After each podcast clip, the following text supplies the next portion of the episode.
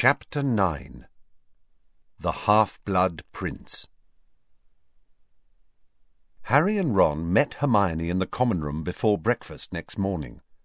Hoping for some support for his theory, Harry lost no time in telling Hermione what he had overheard Malfoy saying on the Hogwarts Express. But he was obviously showing off for Parkinson, wasn't he? interjected Ron quickly, before Hermione could say anything. Well, she said uncertainly, I don't know.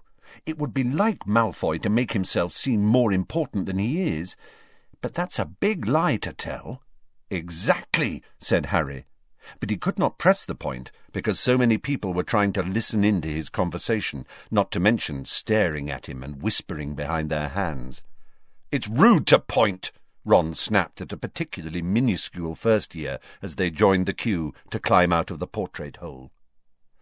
The boy, who had been muttering something about Harry behind his hand to his friend, promptly turned scarlet and toppled out of the hole in alarm.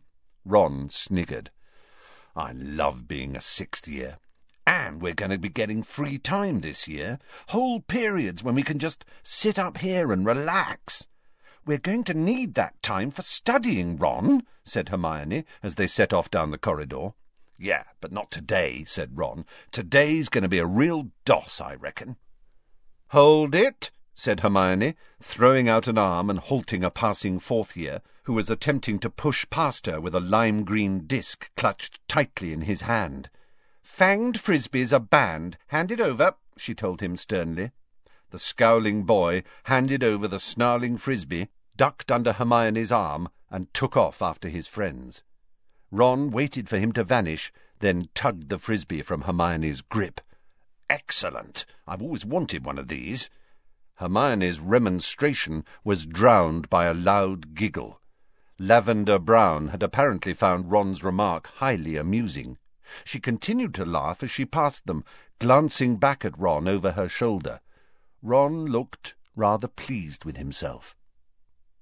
The ceiling of the great hall was serenely blue and streaked with frail, wispy clouds, just like the squares of sky visible through the high mullioned windows.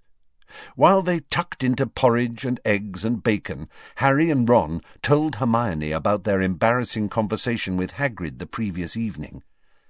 But he can't really think we'd continue care of magical creatures, she said, looking distressed. I mean, when has any of us expressed, you know, any enthusiasm? That's it, though, isn't it? said Ron, swallowing an entire fried egg whole. We were the ones who made the most effort in classes because we like Hagrid, but he thinks we like the stupid subject. Do you reckon anyone's going to go on to NEWT? Neither Harry nor Hermione answered. There was no need. They knew perfectly well that nobody in their year would want to continue care of magical creatures. They avoided Hagrid's eye and returned his cheery wave only half-heartedly when he left the staff table ten minutes later.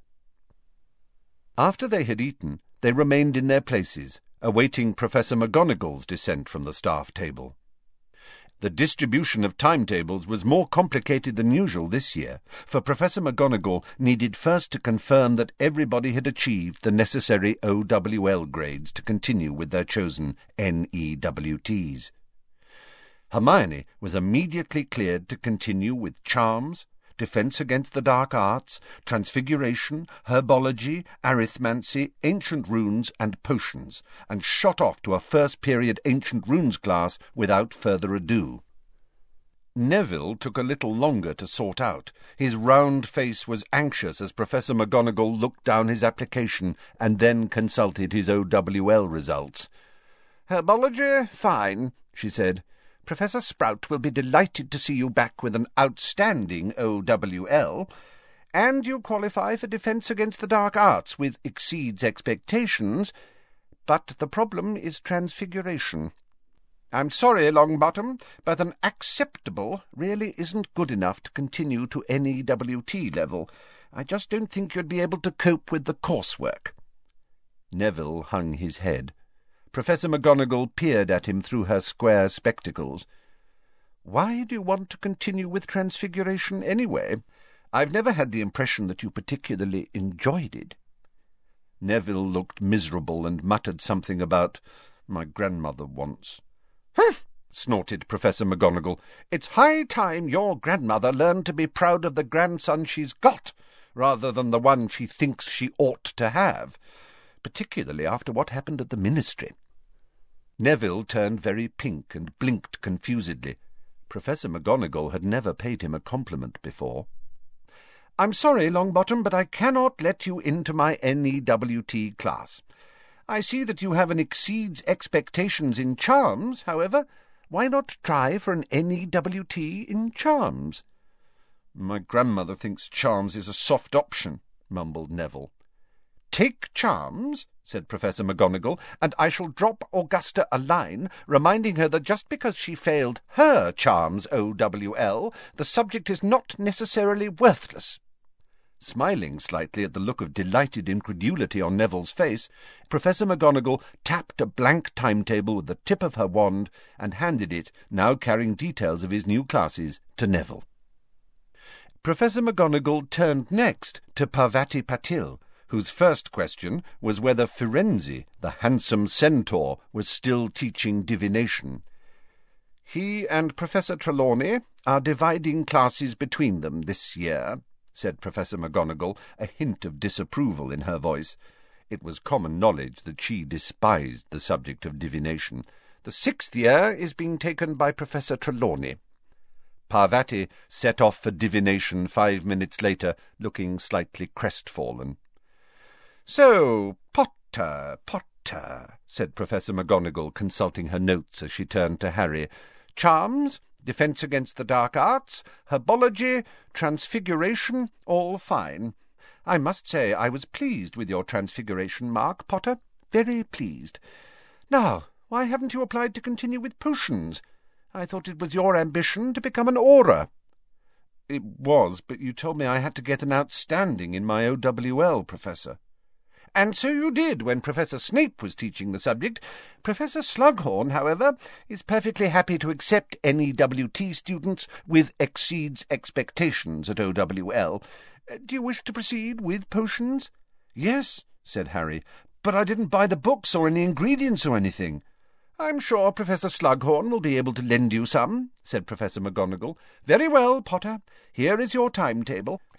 Oh, by the way, Twenty hopefuls have already put down their names for the Gryffindor Quidditch team. I shall pass the list to you in due course, and you can fix up trials at your leisure. A few minutes later, Ron was cleared to do the same subjects as Harry, and the two of them left the table together. Look, said Ron delightedly, gazing at his timetable. We've got a free period now, and a free period after break, and after lunch. Excellent! They returned to the common room, which was empty apart from half a dozen seventh years, including Katie Bell, the only remaining member of the original Gryffindor Quidditch team that Harry had joined in his first year. I thought you'd get that. Well done, she called over, pointing at the captain's badge on Harry's chest. Tell me when you call trials. Don't be stupid, said Harry. You don't need to try out. I've watched you play for five years. You mustn't start off like that, she said warningly. For all you know, there's someone much better than me out there. Good teams have been ruined before now because captains just kept playing the old faces, or letting in their friends.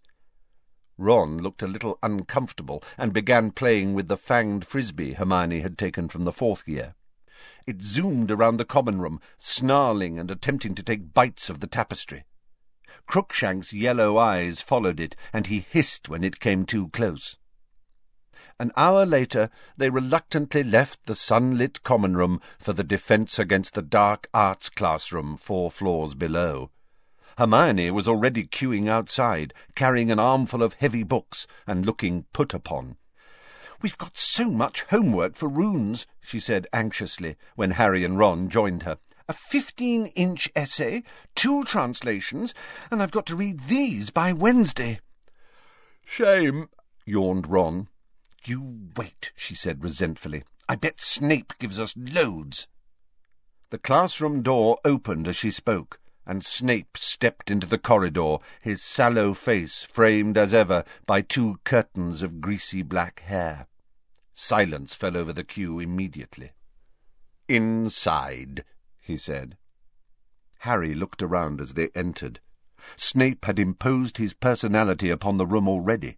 It was gloomier than usual, as curtains had been drawn over the windows and was lit by candlelight.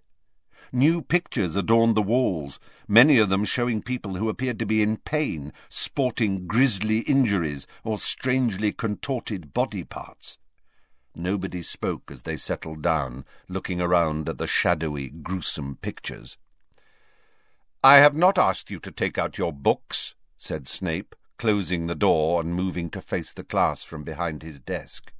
Hermione hastily dropped her copy of Confronting the Faceless back into her bag and stowed it under her chair. I wish to speak to you, and I want your fullest attention. His black eyes roved over their upturned faces, lingering for a fraction of a second longer on Harry's than anyone else's. You have had five teachers in this subject so far, I believe? You believe? Like you haven't watched them all come and go, Snape, hoping you'd be next, thought Harry scathingly. Naturally, these teachers will all have had their own methods and priorities. Given this confusion, I am surprised so many of you scraped an OWL in this subject. I shall be even more surprised if all of you manage to keep up with the NEWT work, which will be much more advanced. Snape set off around the edge of the room, speaking now in a lower voice. The class craned their necks to keep him in view. The dark arts, said Snape, are many, varied, ever-changing, and eternal. Fighting them is like fighting a many-headed monster, which each time a neck is severed sprouts a head even fiercer and cleverer than before. You are fighting that which is unfixed, mutating, indestructible.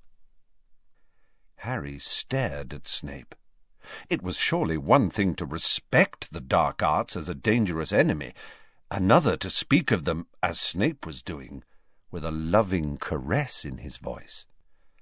Your defences, said Snape a little louder, must therefore be as flexible and inventive as the arts you seek to undo. These pictures, he indicated a few of them as he swept past, give a fair representation of what happens to those who suffer, for instance, the Cruciatus curse? He waved a hand towards a witch who was clearly shrieking in agony. Feel the Dementor's kiss? A wizard lying huddled and blank-eyed, slumped against a wall. Or provoke the aggression of the Inferius, a bloody mass upon the ground. Has an Inferius been seen, then? said Parvati Patil in a high-pitched voice. Is it definite? Is he using them? The Dark Lord has used Inferi in the past, said Snape, which means you would be well advised to assume he might use them again. Now, he set off again around the other side of the classroom towards his desk, and again the class watched him as he walked, his dark robes billowing behind him. You are, I believe, complete novices in the use of non-verbal spells. What is the advantage of a non-verbal spell? Hermione's hand shot into the air. Snape took his time looking around at everybody else, making sure he had no choice, before saying curtly, Very well, Miss Granger. Your adversary has no warning about what kind of magic you're about to perform, said Hermione, which gives you a split-second advantage. An answer copied almost word for word from the Standard Book of Spells, Grade Six, said Snape dismissively. Over in the corner, Malfoy sniggered. But correct in essentials. Yes, those who progress to using magic without shouting incantations gain an element of surprise in their spell casting. Not all wizards can do this, of course. It is a question of concentration and mind power, which some his gaze lingered maliciously upon Harry once more. Lack. Harry knew Snape was thinking of their disastrous occlumency lessons of the previous year. He refused to drop his gaze, but glowered at Snape until Snape looked away. You will now divide, Snape went on, into pairs. One partner will attempt to jinx the other without speaking. The other will attempt to repel the jinx in equal silence. Carry on. Although Snape did not know it, Harry had taught at least half the class, everyone who had been a member of the D.A., how to perform a shield charm the previous year. None of them had ever cast the charm without speaking, however. A reasonable amount of cheating ensued. Many people were merely whispering the incantation instead of saying it aloud.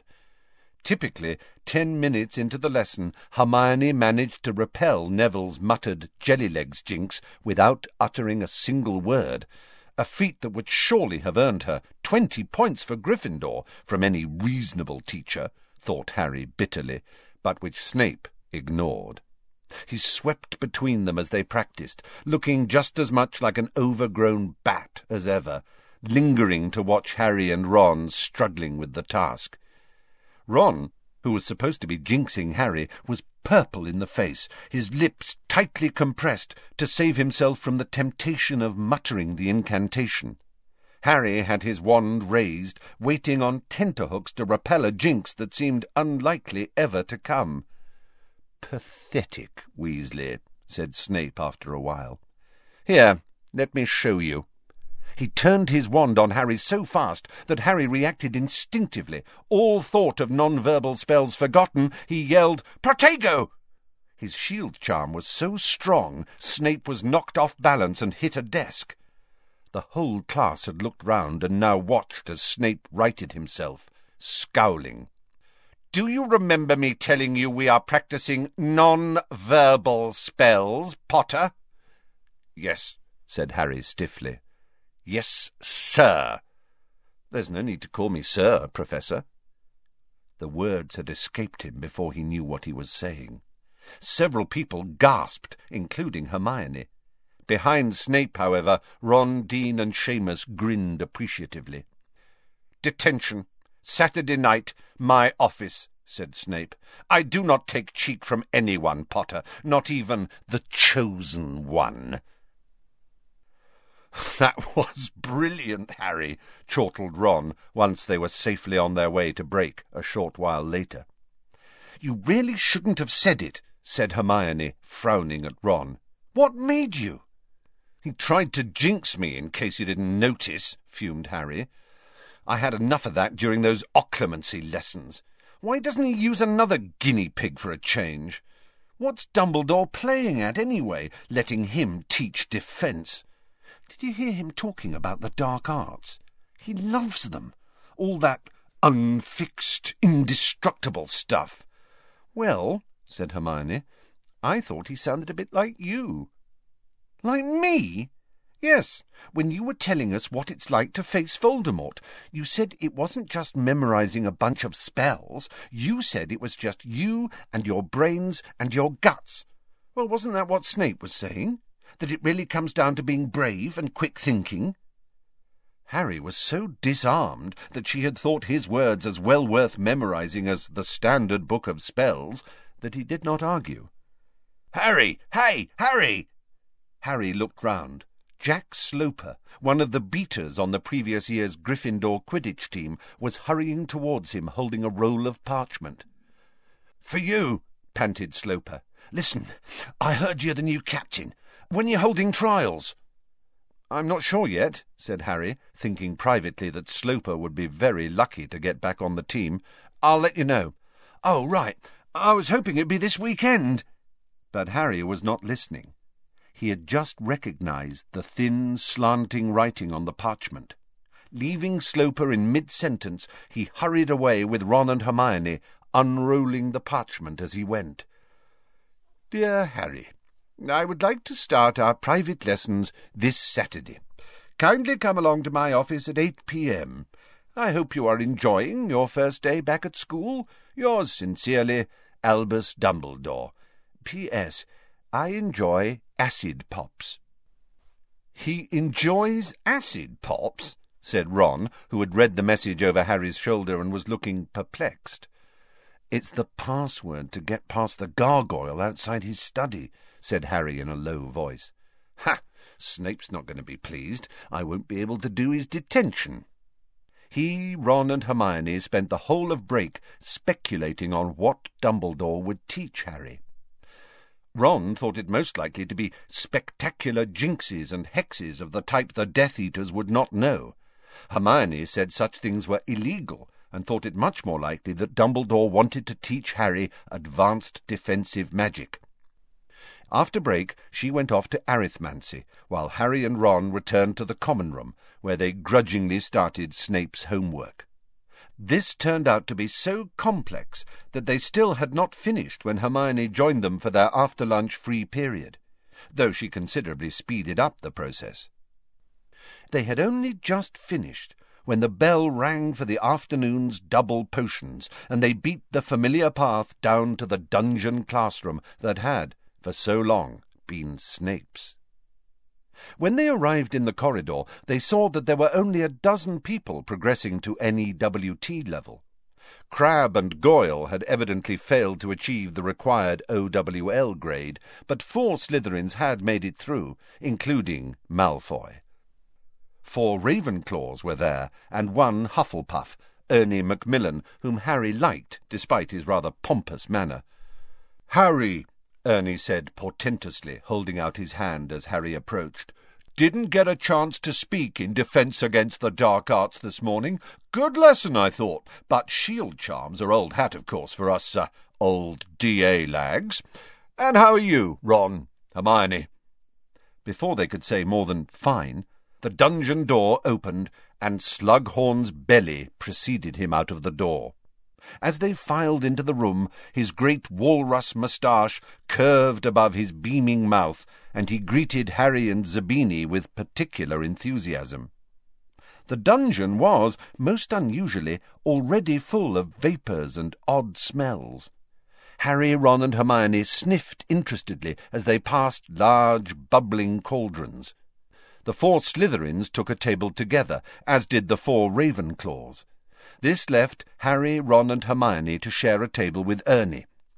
They chose the one nearest a gold-coloured cauldron that was emitting one of the most seductive scents Harry had ever inhaled. Somehow it reminded him simultaneously of treacle tart, the woody smell of a broomstick handle, and something flowery he thought he might have smelled at the burrow. He found that he was breathing very slowly and deeply, and that the potion's fumes seemed to be filling him up like drink. A great contentment stole over him. He grinned across at Ron, who grinned lazily back. Now then, now then, now then, said Slughorn, whose massive outline was quivering through the many shimmering vapours. Scales out, everyone, and potion kits, and don't forget your copies of Advanced Potion Making. Sir, said Harry, raising his hand. Harry, my boy? I haven't got a book or scales or anything, nor's Ron. Uh, we didn't realize we'd be able to do the NEWT, you see. Ah, yes, Professor McGonagall did mention not to worry, my dear boy, not to worry at all. You can use ingredients from the store cupboard today, and I'm sure we can lend you some scales, and we've got a small stock of old books here. They'll do until you can write to flourish and Blotts. Slughorn strode over to a corner cupboard, and after a moment's foraging emerged with two very battered-looking copies of Advanced Potion Making by Libatius Borage which he gave to Harry and Ron along with two sets of tarnished scales. Now then, said Slughorn, returning to the front of the class and inflating his already bulging chest so that the buttons on his waistcoat threatened to burst off, I've prepared a few potions for you to have a look at, just out of interest, you know. These are the kind of thing you ought to be able to make after completing your NEWTs. You ought to have heard of 'em, even if you haven't made 'em yet. Anyone tell me what this one is? He indicated the cauldron nearest the Slytherin table. Harry raised himself slightly in his seat and saw what looked like plain water boiling away inside it. Hermione's well-practised hand hit the air before anybody else's. Slughorn pointed at her. It's Veritaserum, a colourless, odourless potion that forces the drinker to tell the truth, said Hermione. Very good, very good, said Slughorn happily. Now, he continued, pointing at the cauldron nearest the Ravenclaw table, this one here is pretty well known, featured in a few ministry leaflets lately, too. Who can... Hermione's hand was fastest once more. It's Polyjuice potion, sir, she said. Harry, too, had recognized the slow-bubbling, mud-like substance in the second cauldron, but did not resent Hermione getting the credit for answering the question. She, after all, was the one who had succeeded in making it back in their second year. Excellent, excellent. Now, this one here. Yes, my dear? Said Slughorn, now looking slightly bemused as Hermione's hand punched the air again. It's amortentia. It is indeed. It seems almost foolish to ask, said Slughorn, who was looking mightily impressed. But I assume you know what it does? It's the most powerful love potion in the world, said Hermione. Quite right. You recognized it, I suppose, by its distinctive mother-of-pearl sheen? And the steam rising in characteristic spirals, said Hermione enthusiastically. And it's supposed to smell differently to each of us, according to what attracts us. And I can smell freshly mown grass, and new parchment, and... But she turned slightly pink and did not complete the sentence. May I ask your name, my dear? said Slughorn, ignoring Hermione's embarrassment. Hermione Granger, sir. Granger, Granger. Can you possibly be related to Hector Dagworth Granger, who founded the most extraordinary society of potioneers? No, I don't think so, sir. I'm Muggle-born, you see. Harry saw Malfoy lean close to Nott and whisper something. Both of them sniggered. But Slughorn showed no dismay. On the contrary, he beamed and looked from Hermione to Harry, who was sitting next to her. Oh, ho! One of my best friends is Muggle-born, and she's the best in our year. I'm assuming this is the very friend of whom you spoke, Harry. Yes, sir, said Harry. Well, well, take twenty well-earned points for Gryffindor, Miss Granger, said Slughorn genially. Malfoy looked rather as he had done the time Hermione had punched him in the face. Hermione turned to Harry with a radiant expression and whispered, Did you really tell him I'm the best in the year? Oh, Harry! Well, what's so impressive about that? whispered Ron, who for some reason looked annoyed. You are the best in the year. I'd have told him so if he'd asked me. Hermione smiled, but made a shushing gesture, so that they could hear what Slughorn was saying. Ron looked slightly disgruntled. Amortentia doesn't really create love, of course. It is impossible to manufacture or imitate love. No, this will simply cause a powerful infatuation or obsession. It is probably the most dangerous and powerful potion in this room. Oh, yes, he said, nodding gravely at Malfoy and Nott, both of whom were smirking sceptically. When you have seen as much of life as I have, you will not underestimate the power of obsessive love. And now, said Slughorn, it is time for us to start work. Sir, you haven't told us what's in this one, said Ernie Macmillan, pointing at a small black cauldron standing on Slughorn's desk. The potion within was splashing about merrily, it was the colour of molten gold, and large drops were leaping like goldfish above the surface, though not a particle had spilled. Oh ho! said Slughorn again. Harry was sure that Slughorn had not forgotten the potion at all, but had waited to be asked for dramatic effect. Yes, that. Well, that one, ladies and gentlemen, is a most curious little potion called Felix Felicis. I take it, he turned smiling to look at Hermione, who had let out an audible gasp, that you know what Felix Felicis does, Miss Granger. It's liquid luck, said Hermione excitedly. It makes you lucky. The whole class seemed to sit up a little straighter. Now all Harry could see of Malfoy was the back of his sleek blonde head, because he was at last giving Slughorn his full and undivided attention. quite right. Take another ten points for Gryffindor. Yes, it's a funny little potion, Felix Felicis, said Slughorn. Desperately tricky to make, and disastrous to get wrong. However, if brewed correctly, as this has been, uh, you will find that all your endeavours tend to succeed, at least until the effects wear off. Why don't people drink it all the time, sir? said Terry Boot eagerly. Because, if taken in excess, it causes giddiness, recklessness, and dangerous overconfidence, said Slughorn. Too much of a good thing, you know, highly toxic in large quantities, but taken sparingly and very occasionally. Have you ever taken it, sir? asked Michael Corner with great interest. Twice in my life, said Slughorn. Once when I was twenty-four, once when I was fifty-seven. Two tablespoonfuls taken with breakfast. Two perfect days. He gazed dreamily into the distance. Whether he was play-acting or not, thought Harry, the effect was good. And that, said Slughorn, apparently coming back to earth, is what I shall be offering as a prize in this lesson.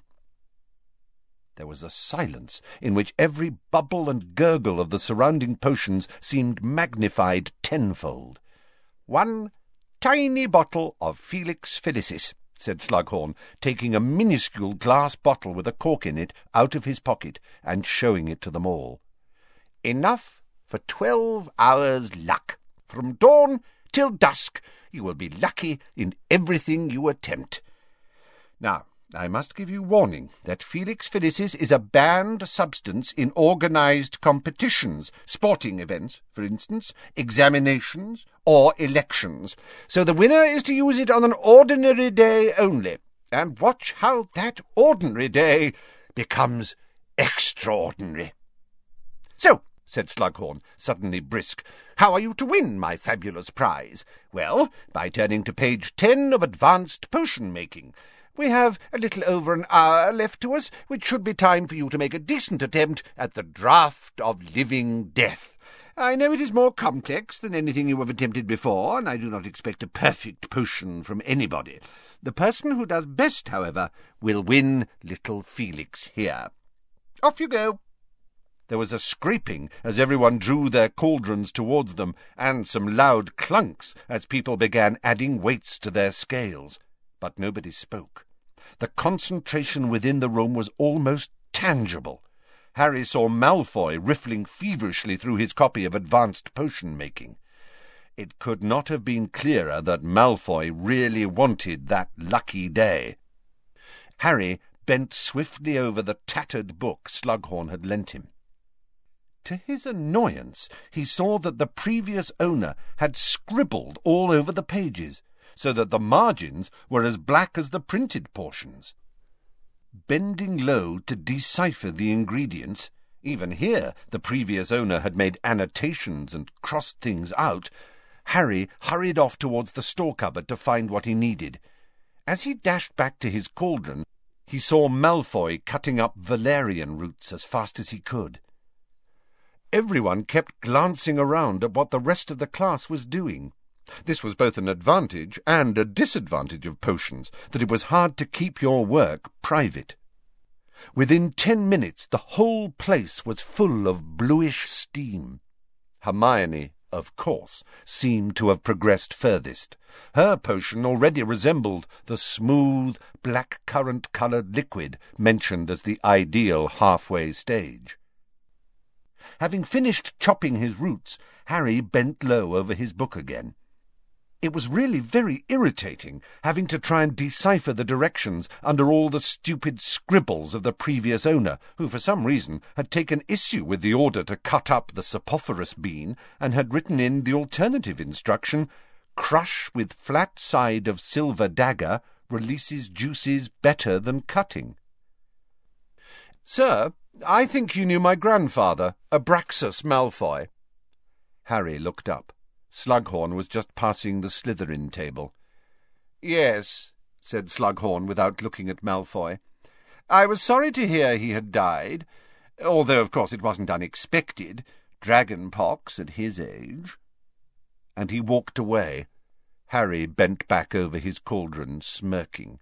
He could tell that Malfoy had expected to be treated like Harry or Zabini, perhaps even hoped for some preferential treatment of the type he had learned to expect from Snape.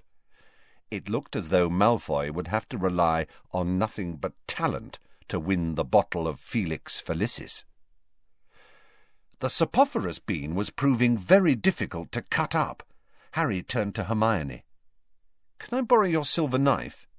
She nodded impatiently, not taking her eyes off her potion, which was still deep purple, though, according to the book, ought to be turning a light shade of lilac by now. Harry crushed his bean with the flat side of the dagger. To his astonishment, it immediately exuded so much juice he was amazed the shrivelled bean could have held it all. Hastily scooping it all into the cauldron, he saw, to his surprise, that the potion immediately turned exactly the shade of lilac described by the textbook. His annoyance with the previous owner vanishing on the spot, Harry now squinted at the next line of instructions. According to the book, he had to stir counterclockwise until the potion turned clear as water. According to the addition the previous owner had made, however, he ought to add a clockwise stir after every seventh counterclockwise stir. Could the old owner be right twice? Harry stirred counterclockwise, held his breath, and stirred once clockwise. The effect was immediate. The potion turned palest pink. How are you doing that? Demanded Hermione, who was red-faced and whose hair was growing bushier and bushier in the fumes from her cauldron. Her potion was still resolutely purple. Add a clockwise stir. No, no, the book says counterclockwise, she snapped. Harry shrugged and continued what he was doing. Seven stirs counterclockwise, one clockwise. Pause. Seven stirs counterclockwise, one stir clockwise. Across the table, Ron was cursing fluently under his breath. His potion looked like liquid licorice. Harry glanced around. As far as he could see, no one else's potion had turned as pale as his. He felt elated, something that had certainly never happened before in this dungeon. And time's up, called Slughorn. Stop staring, please. Slughorn moved slowly between the tables, peering into cauldrons. He made no comment, but occasionally gave the potions a stir or a sniff. At last he reached the table where Harry, Ron, Hermione, and Ernie were sitting. He smiled ruefully at the tar-like substance in Ron's cauldron. He passed over Ernie's navy concoction. Hermione's potion he gave an approving nod. Then he saw Harry's, and a look of incredulous delight spread over his face. The clear winner! he cried to the dungeon. Excellent, excellent, Harry. Good Lord, it's clear you've inherited your mother's talent. She was a dab hand at potions, Lily was. Here you are, then. Here you are. One bottle of Felix Felicis, as promised, and use it well. Harry slipped the tiny bottle of golden liquid into his inner pocket, feeling an odd combination of delight at the furious looks on the Slytherins' faces and guilt at the disappointed expression on Hermione's. Ron looked simply dumbfounded. How did you do that? he whispered to Harry as they left the dungeon. Got lucky, I suppose, said Harry, because Malfoy was within earshot. Once they were safely ensconced at the Gryffindor table for dinner, however, he felt safe enough to tell them. Hermione's face became stonier with every word he uttered. I suppose you think I cheated, he finished, aggravated by her expression. Well, it wasn't exactly your own work, was it? she said stiffly. He only followed different instructions to ours, said Ron. Could have been a catastrophe, couldn't it? But he took a risk, and it paid off. He heaved a sigh. Slughorn could have handed me that book, but no, I get the one no one's ever written in. Puked on, by the look of page fifty-two, but hang on, said a voice close by Harry's left ear, and he caught a sudden waft of that flowery smell he had picked up in Slughorn's dungeon. He looked round and saw that Ginny had joined them. Did I hear right? You've been taking orders from something someone wrote in a book, Harry? She looked alarmed and angry. Harry knew what was on her mind at once. It's nothing, he said reassuringly, lowering his voice. It's not like, you know, Riddle's diary. It's just an old textbook someone scribbled in. But you're doing what it says. I just tried a few of the tips written in the margins. Honestly, Ginny, there's nothing funny. Ginny's got a point, said Hermione, perking up at once. We ought to check that there's nothing odd about it. I mean, all these funny instructions, who knows? Hey, said Harry indignantly, as she pulled his copy of Advanced Potion Making out of his bag and raised her wand. Specialis Revelio, she said, rapping it smartly on the front cover. Nothing whatsoever happened. The book simply lay there, looking old and dirty and dog-eared. Finished? said Harry irritably. Or do you want to wait and see if it does a few backflips? It seems all right, said Hermione, still staring at the book suspiciously. I mean, it really does seem to be just a textbook. Good, then I'll have it back, said Harry, snatching it off the table, but it slipped from his hand and landed open on the floor. Nobody else was looking.